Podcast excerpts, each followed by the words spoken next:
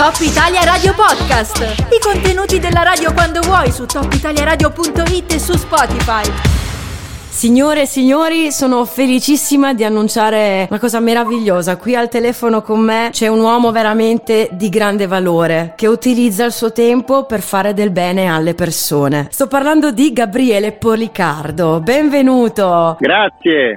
Grazie a te per aver accettato il mio invito. Quando dico che fai del bene alle persone, intendo proprio che fai qualcosa per aiutare gli altri attraverso le biocostellazioni familiari. Non so in quanti all'ascolto conoscano questa cosa meravigliosa e quindi ti volevo chiedere un po' di spiegarci di che cosa si tratta. Sì, eh, allora eh, sono parte di una grande famiglia che si chiama le costellazioni familiari che sono invece un po' più note. Tra l'altro nell'ultimo anno si sono anche un po' rese celebri perché c'è un, eh, una fiction di Netflix che si chiama Another Self che le ha fatte conoscere. Another Self vuol dire proprio un altro sé perché le costellazioni familiari sono una forma di rappresentazione della dinamica profonda che ci fa capire come noi siamo abitati da altri, siamo collegati con altri nel nostro sistema familiare. Quindi spesso queste altre esistenze, per lo più di persone escluse, dimenticate o che abbiano fatto una brutta fine, queste influiscono sul nostro destino a livello inconscio, noi non ne siamo consapevoli. Quindi io su questo poi, agganciandola delle mie conoscenze, dei miei studi di biologia, ho creato questa sottoparte, diciamo così, questo capitolo che si chiama biocostellazione, nelle quali facciamo un lavoro molto semplice, vediamo i cosiddetti sintomi, che io poi chiamo fenomeni, come Sì. tu sai, li vediamo come relazioni sospese. E questo quindi è accostato a tutto quello che le persone fanno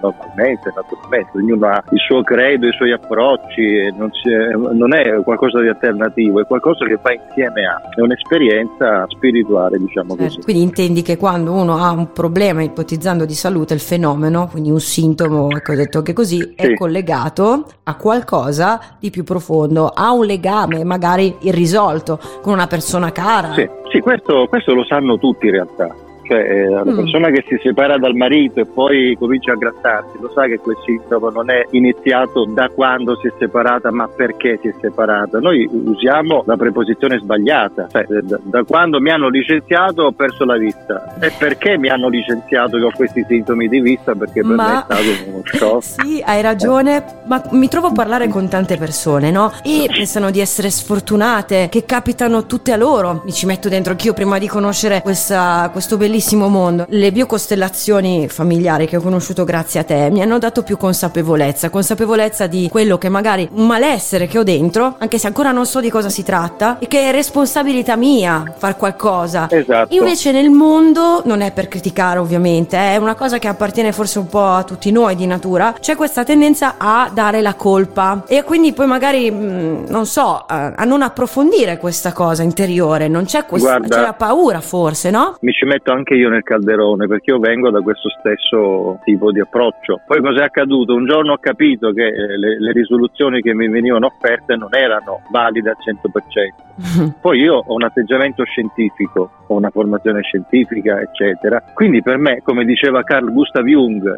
ogni fenomeno ha una causa unica. Se la trovi lo risolvi, se non la trovi no. Quindi non è che c'è tanto da, Eh, da ragionare. Quindi eh, tu hai detto una parola fondamentale che è responsabilità. Mm. Io ce ne metto una che fa ancora più paura che è libertà. È chiaro che se tu hai un fenomeno nel tuo corpo per 30 anni, è facile per te dire ce l'ho perché c'è questo virus, c'è questa cosa genetica, piuttosto che dire perché non sopporto l'uomo che ho sposato ma me lo tengo per non fare piangere la famiglia. No. Faccio un esempio che riguarda 10, 10 delle 11 mail che mi arriva ogni ora praticamente e quindi facendo questo ragionamento ovviamente è facile dare la colpa ad altri Sì. e questo è un atteggiamento vittimistico però guarda, conosco un'amica, cioè io, che tempo fa aveva deciso di andare a convivere con la persona sbagliata. Il quel giorno stesso che ho detto di sì, ho sofferto di attacchi di panico e di asma, non ho mai sofferto di una roba del genere.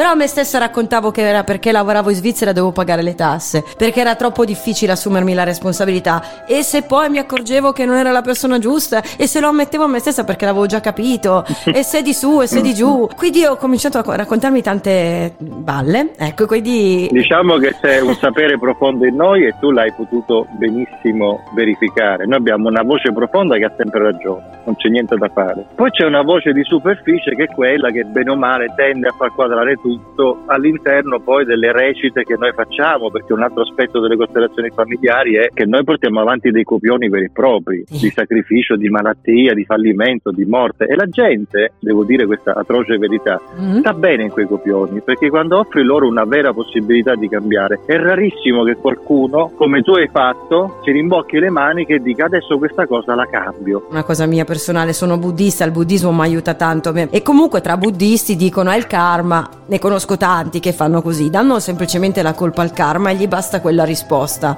Quindi il mio karma, sì, ma le cose vanno sempre così. Un, il karma è un ottimo modo di descrivere la realtà, ma il karma non evita la responsabilità, cioè ti faccio presente che nel mio, nel tuo karma c'era di trovare qualcuno, anzitutto di cercare qualcuno che ci desse delle soluzioni che funzionassero, prima cosa. Poi ci veniva offerto qualcosa e stava a noi intraprenderlo, cioè avere una disciplina, avere amor proprio, avere come dire, la, la, forza anche di resistere a quel dolore che si attraversa quando si fa un vero cambiamento. Ma eh. ti posso assicurare che se facciamo un conto generale le persone soffrono molto di più ogni giorno rispetto a quanto mm. soffrirebbero se prendessero in mano la loro vita e cambiassero ciò che non corrisponde a loro. Allora perché abbiamo questa civiltà completamente staccata dal corpo che vive dopandosi con farmaci, psicofarmaci, eccetera? Perché è un buon modo per tirare a campare, ma non è una vera vita. Questo. Solamente mettere un cerotto su una ferita che continua a sanguinare, poi si stacca il cerotto e continui a soffrire, ma non curi la causa sì, del dolore.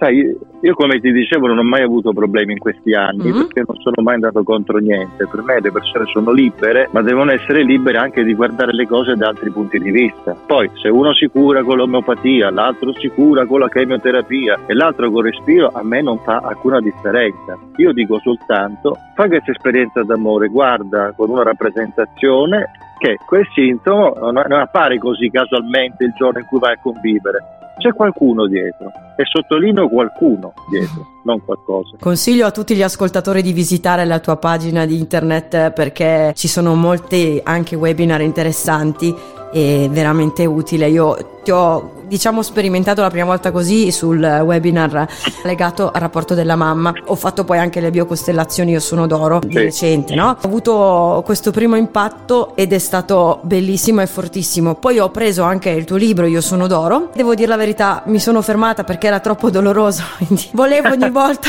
eppure quando siamo arrivati a questa cosa del rapporto con la mamma, perché così poi, no? Quando tu vuoi approfondire qualcosa di doloroso e dici ok, questa cosa ce l'ho, però è responsabilità tua il rapporto con la mamma è così e così, fa male, e allora un attimo scappi. Sapevo che era una cosa che... Ti va via solo... la voce, ti, ti, ti va via la voce quando ti tocca questa cosa. Ah sì.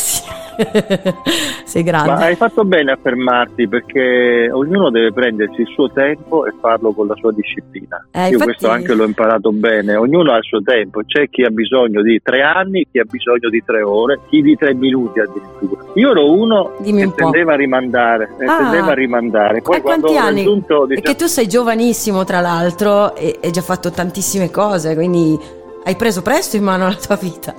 Non tanto perché avevo 24 anni, quindi eh, il, peggio era, il, peggio era, fatto, diciamo. No. Però io, sai quando si dice l'acqua alla gola? Io l'avevo al di sopra, ce l'avevo sotto gli occhi, quindi avevo già il naso sott'acqua. E andai da questo terapeuta di sì. Sorrento e gli dissi: Guarda, io non mi offendo, non mi arrabbio, non reagisco, voglio risolvere subito. Fammi quello che vuoi, sì. mancami a metà, ma io non voglio più stare male. E, co- e così iniziò tutto il grande cammino che mi ha portato poi io non mi sarei mai immaginato che dovevo essere io la guida per altri. Altri che poi, come tu sai, sono ormai decine di migliaia, perché questo approccio su, sugli ordini dell'amore, come li chiamava Bert Hellinger, che è il tuo maestro, è questo è un approccio che è molto semplice in realtà e quindi può eh, arrivare a moltissime persone in maniera molto facile, molto chiara. Io ho fatto questi webinar quando dovevamo stare chiusi in casa perché la gente con le immagini stava mm. uscendo di testa, mi arrivavano boh, è peggiorata la situazione 700, ai tempi, 700 immagino. 700 mail al giorno, cose assurde. Perché, sì, è peggiorata perché c'è da un lato questa demonizzazione del sentire i propri sentimenti, poi c'è questo catastrofico, eh, questo modo di distruggere le relazioni interpersonali, no? Mm-hmm. Buoni contro cattivi, questi contro quelli. Sì. E tutto ciò ha prodotto, ovviamente, come tu vedi, come tutti sappiamo, un esplodere di cosiddette patologie Io umilmente continuo a chiamarli fenomeni e quando me li portano li guardiamo. Poi, ripeto, la persona deve seguire ciò che la fa sentire al sicuro. No? Io vivo completamente al di fuori delle categorie di guarigione, malattia, io non, non uso mai queste parole, le ritengo fuorvianti. Guarigione malattia no? Parlo di stare, stare bene con se stessi. Bello, è... alla fine quando si parla di guarire o malattia è anche visto in maniera negativa, un po' appesantisce l'argomento, no? Cioè la, la questione. C'è un potere di mezzo, il potere di chi ti trova qualcosa e te lo vuole curare, no? Mm-hmm. Le costellazioni non sono questo, sono un cammino che si fa insieme, collettivo, non c'è qualcuno che esercita un potere su altri, né che gli vende qualcosa, né che lo porta lontano da dove sta. Anzi, il lavoro è proprio riportare le persone nella loro famiglia, perché le famiglie mm. sono state bombardate negli ultimi decenni. Sì. E questo si vede molto nei disagi dei bambini, sai. E qui è un argomento bello interessante. Cioè, i disagi intendi proprio il loro modo di comportarsi, cioè già, già subito da bambini, oppure ti riferisci all'adolescenza? Adolescenza? In che fase particolare? I bambini che stanno in, bambini che stanno in queste famiglie così disordinate, così caotiche, manifestano dei fenomeni. Oggi però i fenomeni non si osservano per quello che sono, si attaccano delle etichette. Quindi io nell'ultimo seminario ho tutte queste mamme che dicevano mio figlio ha questa etichetta, il mio ha quest'altra, mio le ha tutte tue. Ma è diventata una specie di raccolta. Questi bambini in, questi, in questo mondo così dissociato fanno difficoltà ad adattarsi e nonostante ciò ci riescono eh. facendo dei fenomeni che servono ad adattarsi. Ecco, questo è un po' il tema. Io quest'estate avevo chiesto a una signora: tu fai le biocostellazioni? No, io faccio le costellazioni. E che differenza c'è? Le ho chiesto. Eh, non lo so. Eh, comunque si usano questi termini moderni. Vabbè, quindi ho lasciato perdere. È una cosa che forse non è molto compresa. Che cosa consiste quindi in termini pratici? L'equivoco è linguistico perché nasce da una infelice traduzione per assonanza di una parola tedesca che significa rappresentazione nello spazio. Ah, ok. Che è fa- famiglia Familienaufstellen, in realtà ci dovrebbero chiamare rappresentazioni familiari, allora così ah, si capisce okay. che cos'è. Funziona. In questo modo, un gruppo di persone, che può essere un gruppo di 3, di 5, di 10, di 100, di 300, si trova in un luogo, generalmente si mette in circolo, noi ovviamente eravamo molti di più, quindi non, non, era possibile lì, sì certo. Usiamo un teatro, dopodiché si parte da una richiesta che in genere è sempre puramente formale, perché quello che si chiama il cosiddetto campo, mm. il campo mostra da solo quello che deve emergere, quindi la richiesta è un espediente. Ad esempio, voglio vedere perché andando a convivere mm. ho cominciato ad avere l'asma, che ripeto non è una richiesta di cura, è una richiesta di comprensione, questa è la differenza. Tu non vieni lì perché dici voglio guarire dall'asma, voglio comprendere Perché? la correlazione fra due eventi che sono chiaramente collegati. Quindi si prendono dei rappresentanti, cioè delle persone che fanno parte del gruppo che non si conoscono fra di loro e questi rappresentanti mostrano in maniera autonoma e apparentemente inspiegabile, miracolosa, mostrano queste dinamiche nascoste che emergono rispetto alla richiesta o anche molto al di là della richiesta che è stata fatta e questo provoca un effetto diciamo catartico in tutto il gruppo quindi le costellazioni sono un cammino collettivo perché non sono solo al servizio di chi fa la richiesta, perché quei temi che noi condividiamo sono gli stessi per tutti noi, i fratelli non nati, gli irretimenti, l'identificazione con persone che sono andate perdute nella nostra famiglia e così via. Quindi è veramente un cammino collettivo, così funziona. Eh. Biocostellazioni sì. le ho chiamate così perché c'è un sostrato biologico, cioè io mi sono chiesto ma perché sto all'università, lavoro male in un luogo luogo che odio, con gente che non stimo e mi fa male il braccio sinistro, eh, perché non il destro? Lì arriva la biologia, ma questo è un altro discorso un po' più complesso che non possiamo fare adesso. No, no, ti assicuro, no. Però ti assicuro è... che ogni cosa, ogni cosa ha un'unica causa, non c'è niente da fare. Tu guidi le biocostellazioni, quindi le fai ogni volta anche tu, anche tu provi qualcosa sì, dentro. Esatto, esatto. Mm. Anzi, eh, il fatto è così, non puoi guidare un altro verso una soluzione di un problema che non hai già dovuto affrontare e superare. Questa è la legge legge che tutti conoscono nella terapia e anche nella vita. Un maestro di sci non può farti sciare in una pista in cui lui si schianterebbe. No? Ciò significa un continuo, ininterrotto, instancabile lavoro su di te, perché come dicevamo a quell'evento a cui tu hai assistito, ogni costellazione è anche la mia, cioè in ognuna c'è un pezzo di me ed è un pezzo che faccio in avanti. Tu hai veramente voglia per... di lavorare su di te, quante ne fai in un mese per dire? Eh, in un seminario ne arriviamo a fare anche 30 o 40, in un mese facciamo talvolta anche tre seminari, ma le costellazioni non sono solo i seminari, la costellazione è anche quando tua madre ti telefona e ti dice ho bisogno di te, mi ammazzo se non ci sei e tu le dici no mamma, tu devi vivere da sola perché tu sei la grande, quella è una costellazione, capisci? Conoscendo le leggi dello spirito, gli ordini dell'amore, noi nella vita continuamente abbiamo occasioni di portare riconciliazione e pace, quindi voglio dire una frase strana, siamo tutti costellatori familiari. Una cosa che hai detto in una diretta YouTube, invito gli ascoltatori anche a seguire le tue dirette, nelle costellazioni sembriamo tutti parenti e ho notato che anche nel mio ambiente più prossimo in realtà tutto quello che mi accade è una rappresentazione di quello che accade nella mia famiglia, per cui se non risolvo delle cose nella mia vita continuano a riprodursi nell'ambiente di lavoro, nell'ambiente col partner, che più ne ha più ne metta. Sì, è così perché se noi non rappresentiamo delle dinamiche ordinate in famiglia, per esempio abbiamo violato gli ordini, ci siamo messi al posto di nostro padre o nostra madre, questo lo faremo nella coppia comportandoci da genitori, nel lavoro comportandoci da superiori se invece siamo in realtà dipendenti e così via. E la nostra vita sarà una lotta continua. Io lo chiamo la vita contro mano. La vita contro mano. E la mia era una vita contro mano, quindi non sarei mai arrivato a questo se non avessi dovuto passare attraverso le porche caudine del cambiamento. Hai studiato biologia, poi hai provato a fare le costellazioni normali. Com'è che è andata esattamente? Com'è che hai deciso è di, di portare avanti questa Eh, impresa? Ecco. È accaduto da sé perché io ho fatto la mia formazione con Ellinger, con i miei colleghi, ma diversamente dai miei colleghi avevo delle conoscenze, quindi quando una persona diceva mi fa male questo piede, io già sapevo quel piede che cosa mi diceva e quindi la chiamai quel giorno biocostellazione, cioè in realtà Ok. se tu non sai perché come funziona il corpo sei indotto a dover fare sempre delle ipotesi, ma se invece conosci come è fatto il corpo è semplice associare in maniera istantanea, tu l'hai visto, Sì, al nostro evento. Mi, mi serve veramente una domanda. Lui mi ha scritto ieri un fisioterapista che mi ha detto ho Mm. questo- queste parestesie alle mani e io gli ho detto guarda sei, è, è ovvio che sei in conflitto con la persona che ti ha insegnato il tuo mestiere di fisioterapista no? ma dai. e, lui mi, e lui mi ha scritto la sera dicendo non ci posso credere prima di leggere la tua mail io ho litigato e ho chiuso con la mia insegnante di riflessologia E- e- per me è la norma questa Ma però vedi, non c'è stato neanche una transazione, altro che esercizio di potere. Mi ha scritto questo sconosciuto, Mm?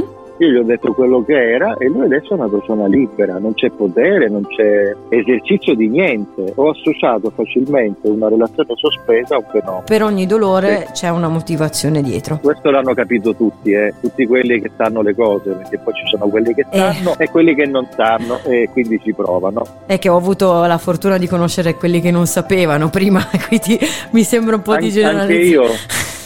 Anche io ho avuto la fortuna di conoscerli e quindi di andare a cercare un Qualcosa di meglio, esatto.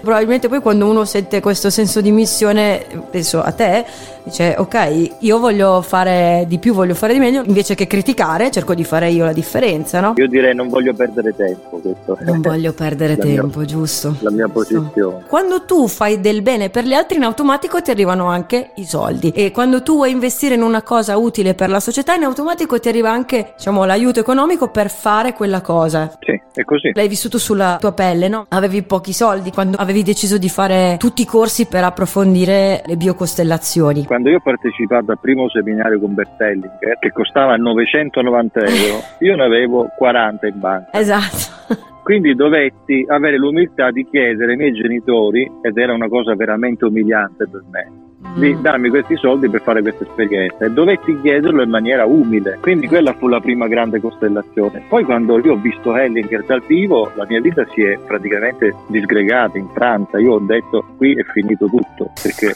qui eh, il futuro è qua. Quindi io sono corso in una pausa in segreteria, mi sono fatto dare il modulo per iscriversi alla scuola, ho fatto due conti, mi servivano 40.000 euro Mamma mia. due o tre anni e io ho detto basta adesso tu che io parlo con me no? tu devi Eh. applicare quello che, hai sempre, quello che hai sempre studiato quindi firma questo modulo esci le palle e, e fai questa formazione e così è stato francamente come? facendo tanto lavoro tanto utile per tante persone questo è il, Tanto il utile discorso. per tante persone.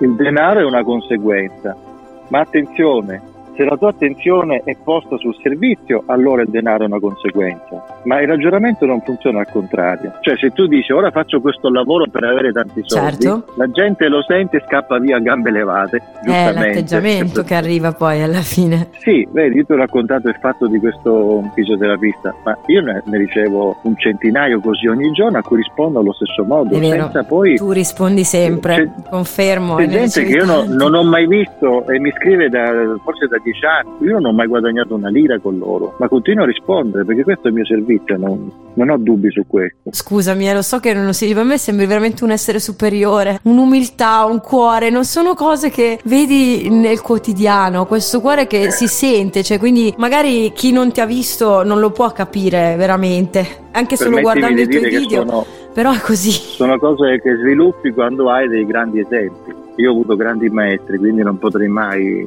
ritenermi chissà chi. Chi aveva già partecipato anche alle biocostellazioni con te mi hanno confermato quello che ho sentito io nei tuoi confronti, veramente tanta stima e questo cuore che si sente. Ero seduta vicino a tua madre io quel giorno, tra l'altro, e ho pensato wow, ma io un giorno chissà se riesco a portare mia madre qua. Dopo che ci siamo visti quel giorno, io non vedevo l'ora di provare ad andare a veramente abbracciare mia madre di persona. Mm. E la cosa bella è Come- stata che Com'è andato? Bene. Non ho più sentito la... No, perché quando l'abbracciavo mi sembrava di sentire che la perdevo piano piano, sentivo tutta la sua fragilità e mi faceva male. Invece quel giorno l'ho abbracciata, lei mi ha detto vorrei che fossi ancora piccola per poterti tenere in braccio. Io ho detto guarda, Che vuoi meraviglia. abbracciami perché ne ho Che più meraviglia. bisogno adesso più che Questa- mai.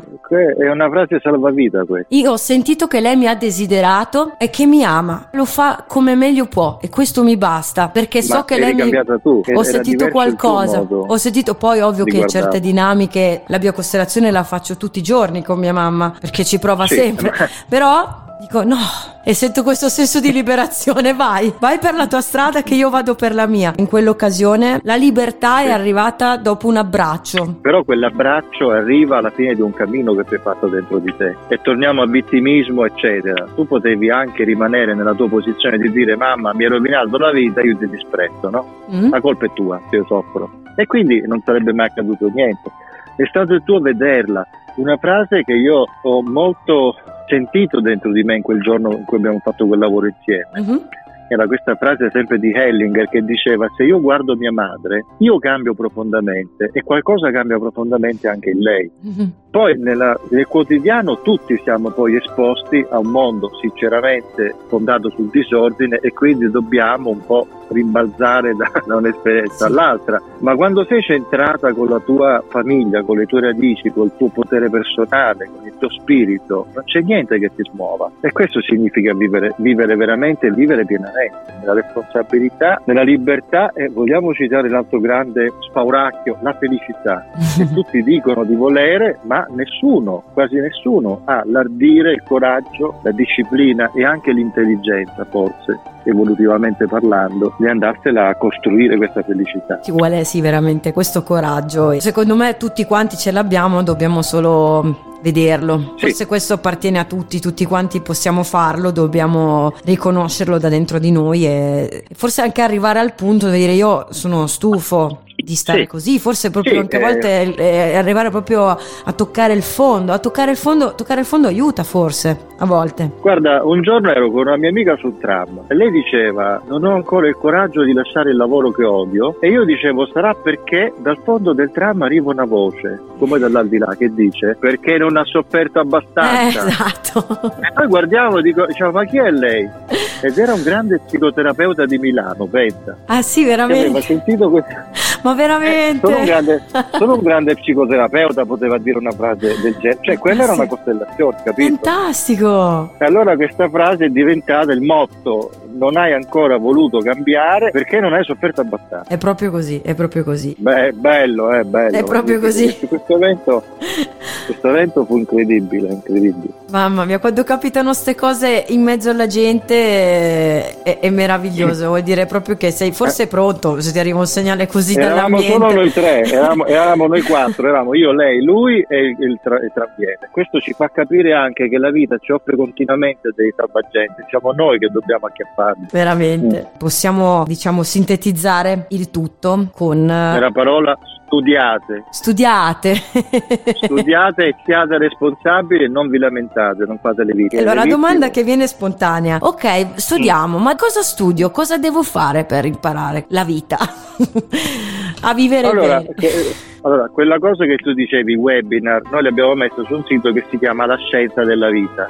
Perché quella che noi facciamo di fatto è una scienza della vita, no? Poi gli insegnamenti si trovano un po' dovunque. Secondo me uno dovrebbe I tuoi libri intanto, persone- i tuoi libri che sono utilissimi, che a, fondamentali. par- a parte me, dovrebbe seguire qualcuno che ispira fiducia. Sai che diceva sempre Mm. Jung? Che co- Jung era come Hellinger, era veramente un illuminato che faceva il terapeuta. Jung diceva tutto il tempo il paziente lo trascorre studiando la figura del terapeuta per capire dove è arrivato nel suo sviluppo personale e quindi fino a dove può condurlo. Così intelligenti sono i pazienti, i clienti, le persone che si rivolgono all'aiuto. Mm. E così è quindi seguire qualcuno, un cammino o una guida di cui si ha fiducia e che ispira fiducia, fino a quando si sente che dà qualcosa, poi bisogna cambiare. Se uno deve fare piano bar può studiare anche con un modesto pianista, però se invece vuole fare Mm. Concerti col clavicembalo ben temperato deve andare da qualcuno che non sa veramente molto di più. Quindi eh, le costellazioni familiari sono un ottimo strumento, molto moderno, molto rapido ma anche molto impegnativo, cioè non tutti hanno quella resistenza di dire adesso scardino tutto e subito. E poi ci sono tutti i percorsi tradizionali e anche quelli nuovi come la meditazione, il rebirthing, il respiro, eccetera, eccetera. Ed è bello che i tuoi seminari li inizi con, ehm, almeno io non, non voglio essere arrogante, ho partecipato a uno, però anche il webinar finiva con una meditazione e quando tu hai iniziato il seminario l'altra volta, la biocostellazione, hai iniziato Sì. facendo la meditazione e tanti sono in cerca di qualcosa del genere, quindi magari, insomma, anche detto così alla persona che non conosce l'argomento, già la parola meditazione forse è stata più sentita, se ne parla di più, Sì, può essere sì, ispirato anche eh, da, questo, da questa integrazione, ecco. sì. Hellinger era un meditante Mhm. e la sua formazione era una formazione di meditazione, quindi siamo esattamente in quel punto che tu stai dicendo. È, un- è una tradizione molto orientale, anche se poi è il tedesco quello che l'ha Mm. fondata. Perché se non porti l'attenzione all'interno difficilmente arriverai alla vera radice della sofferenza, che è poi la, la convinzione profonda di divisione, di separazione, di, di- di dualità. È un po' quello che dicono tutti i grandi cammini indiani, lo scivoismo del Kashmir, che io studio, il Vedanta. Quante cultura- cose studi? Quanto tempo passi a studiare al giorno? Io studio molto, ma non quanto vorrei, perché dovendo rispondere a queste, me- queste mail Eh. non ho poi il tempo di sedermi lì la sera e leggermi 20 pagine. Però, francamente, finora ho retto, quindi vorrei Mamma. studiare di più, Eh. molto di più. Come tutte le persone che amano mettersi in discussione, sembra sempre che uno non fa abbastanza, però fai tanto. Io sento, come ti dicevo, io sento di non fare abbastanza perché quando hai delle guide così stratosferiche ti senti sempre che non raggiungerai mai quella grandezza, quella perfezione. Però questo ti spinge a voler sempre alzare l'asticella. Cioè io ogni evento che faccio voglio sempre essere ancora più preparato, ancora più rapido, ancora più pronto. E questo è un disagio, lo chiamo così, Mm, che mi dà la forza di andare avanti e di, di sopportare anche la stanchezza fisica. Mamma mia. Quindi Però per la perfezione non esiste, giusto?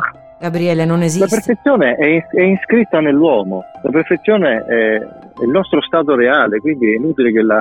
Siamo perfetti la così come siamo, quindi Sì, siamo perfetti anche se poi litighiamo, meditiamo e poi alla persona diciamo vai a cagare. Quindi sintetizzando, direi che dobbiamo fare in modo di non perdere tempo con noi stessi e con gli altri, fare tutto il possibile per diventare felici e avere un buon maestro che ci sia l'incoraggiamento ogni Sì. volta che siamo in preda allo sconforto, Guarda, giusto? Vorrei abbattere uno dei grandi falsi miti moderni che si evolve nella sofferenza. Non è vero. Oh. La sofferenza è uno dei modi in cui si evolve, ma non è l'unico. Io ho avuto un grande insegnante, si chiamava Cesare Boni, era un uomo che era morto a 12 anni, era stato nell'aldilà e tutta la vita ha tenuto corsi sulla morte. Ecco, lui con il suo sorriso enorme e rubicondo diceva io evolvo nella gioia e ho scelto lo yoga, cioè parole Pensa che sono te. cadute dentro di me come dei matti e da lì io non mi sono più spostato. Io evolvo nella gioia, la sofferenza Bella lì, se la sì. tengono quelli che quelli che devono espiare, soffrire e buttare una vita in questo modo nel, gabinetto per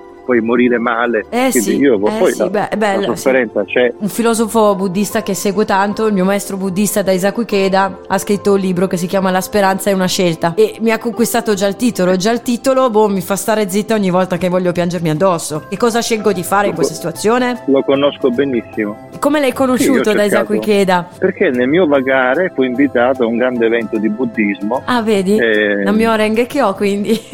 Sì, sì andai a questa, gran- questa grande riunione. Eh, il buddismo è un'ottima pratica, eh, Mm, le persone che la praticano proprio.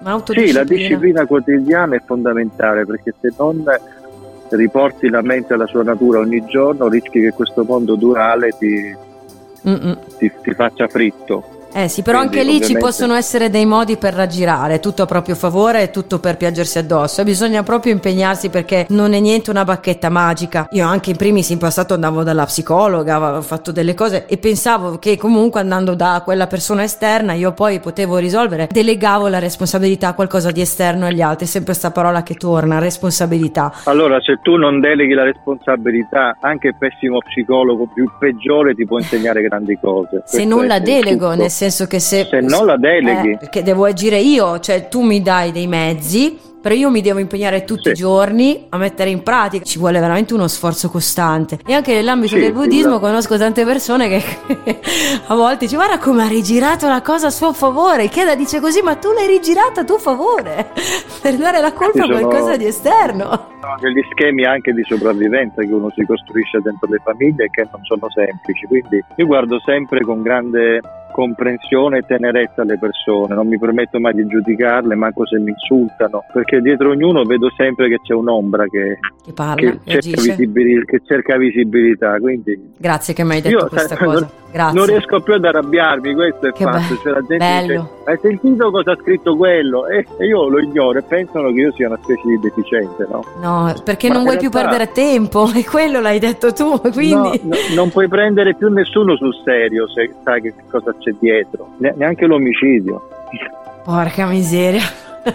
Grazie davvero per tutte queste cose che ci hai Guarda, raccontato ti con vo- la tua vita. Ti voglio, ti voglio dire in chiusura una delle cose più belle che ho Vai. letto negli studi che sto facendo quest'anno. Ora, c'era un grande guru in India, si chiamava Swami Muttananda, è il maestro del mio attuale maestro. Un giorno in questa sala Mm? con tanti fedeli, durante un programma, irruppe un uomo, diciamo, un po' schizofrenico, che andò da lui e gli disse: E se adesso io tiro fuori una pistola e ti ammazzo?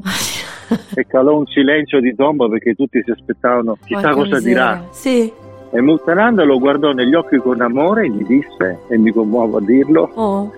morirò amandoti. Oh mamma mia, No. che rispetto veramente, che, che parole piene d'amore. Mamma mia. Questa cosa io l'ho- letta che qualche mese fa e, e- ecco questa è, questa è la dimensione dello spirito. E invece nel buddismo si parlava di Shakyamuni che eh, in genere era perseguitato, tutti lo attaccavano con bastoni e pietre e lui aveva sempre questa tendenza a ringraziare e a sorridere perché dicono inchinati davanti alla persona che hai davanti, come quando sei davanti a uno specchio, quando ti inchini ti inchini anche davanti a te stesso, no? Questo rispetto per il prossimo è, è una cosa così preziosa e introvabile, quindi grazie per avercela trasmessa e vorrei, voglio impegnarmi tutti i giorni per prendere esempio da te, perché grazie a te è un nuovo maestro. No, io, io mi, mi dimetto subito dal ruolo. No, però ormai la scelta io, e sei detto che la scelta è tutto, io ho scelto, mi spiace, ma...